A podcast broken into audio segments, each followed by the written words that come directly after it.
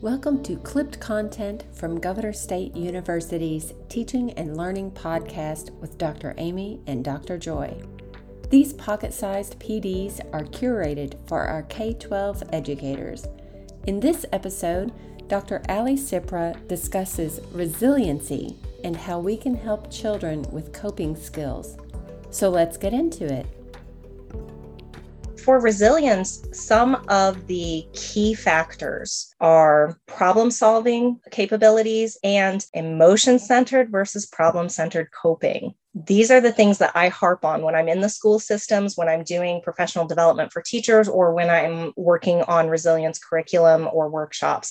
I always, doesn't matter what they ask me for, if it's resilience based, it's going to have emotion centered versus problem centered coping and other problem solving skills emotion centered. If there's something that I can't change, it's a problem, it's an issue for me, and I can't change the problem, I have to think about how can I change my response to it?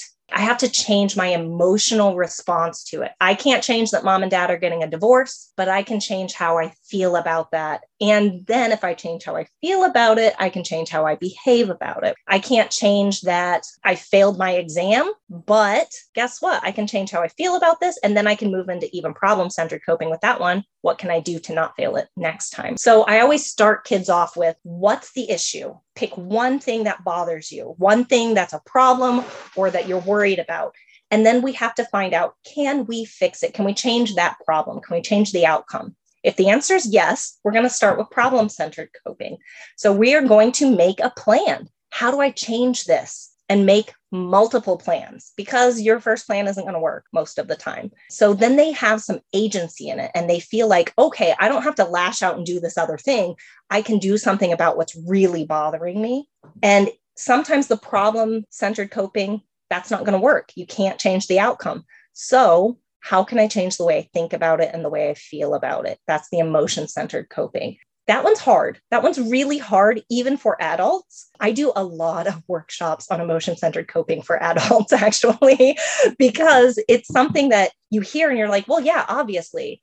And then I say, okay, when have you done that? Oh, when should you have done that?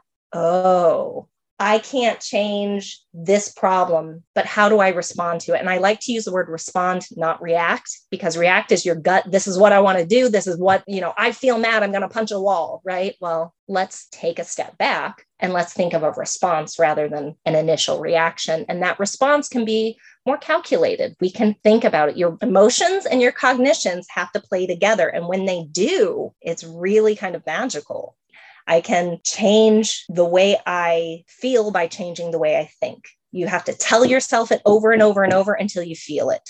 I wonder if mom had any idea how valuable her words were when she said, Tomorrow is another day. Mm-hmm. And you have to prepare to face it. Just yeah. this idea, well, you have to see what tomorrow brings.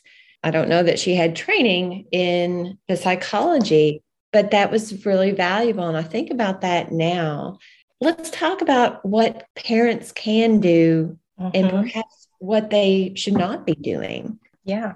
Really quickly, I think your mom was brilliant. I don't know if you guys ever read the Anne of Green Gables books, but that was my older sister's favorite. And then when the miniseries came out, it was her favorite. And there's something that I use to tell my daughter and my son tomorrow's a new day with no mistakes in it yet from there. And it, it sounds kind of silly but it's true. Like no matter what happened today tomorrow's a fresh start right? We can try to change it. We can try to change the thing or we can try to change how we think and feel about the thing.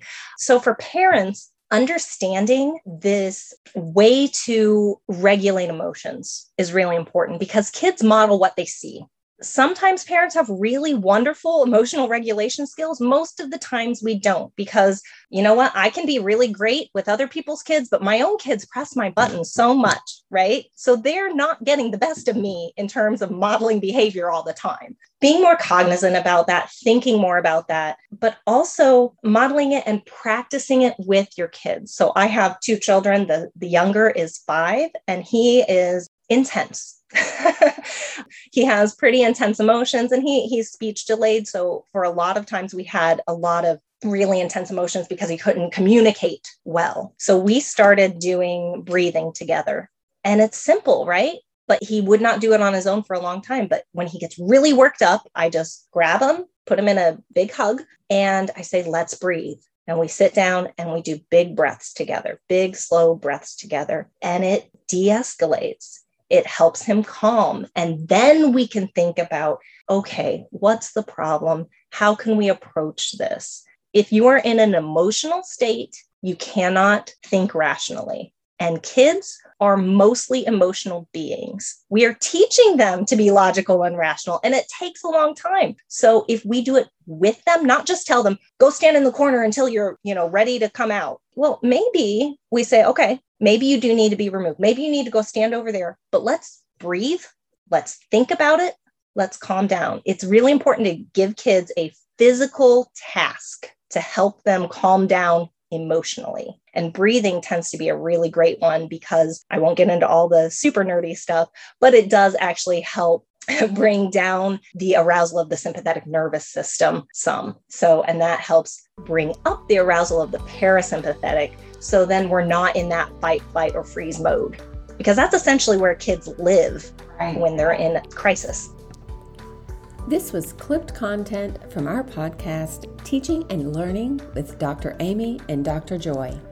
These pocket sized professional development episodes are curated for our K 12 educators. Find full length interviews with our guests at tinyurl.com slash teaching learning podcast. Stay tuned for more clipped content from Dr. Amy and Dr. Joi.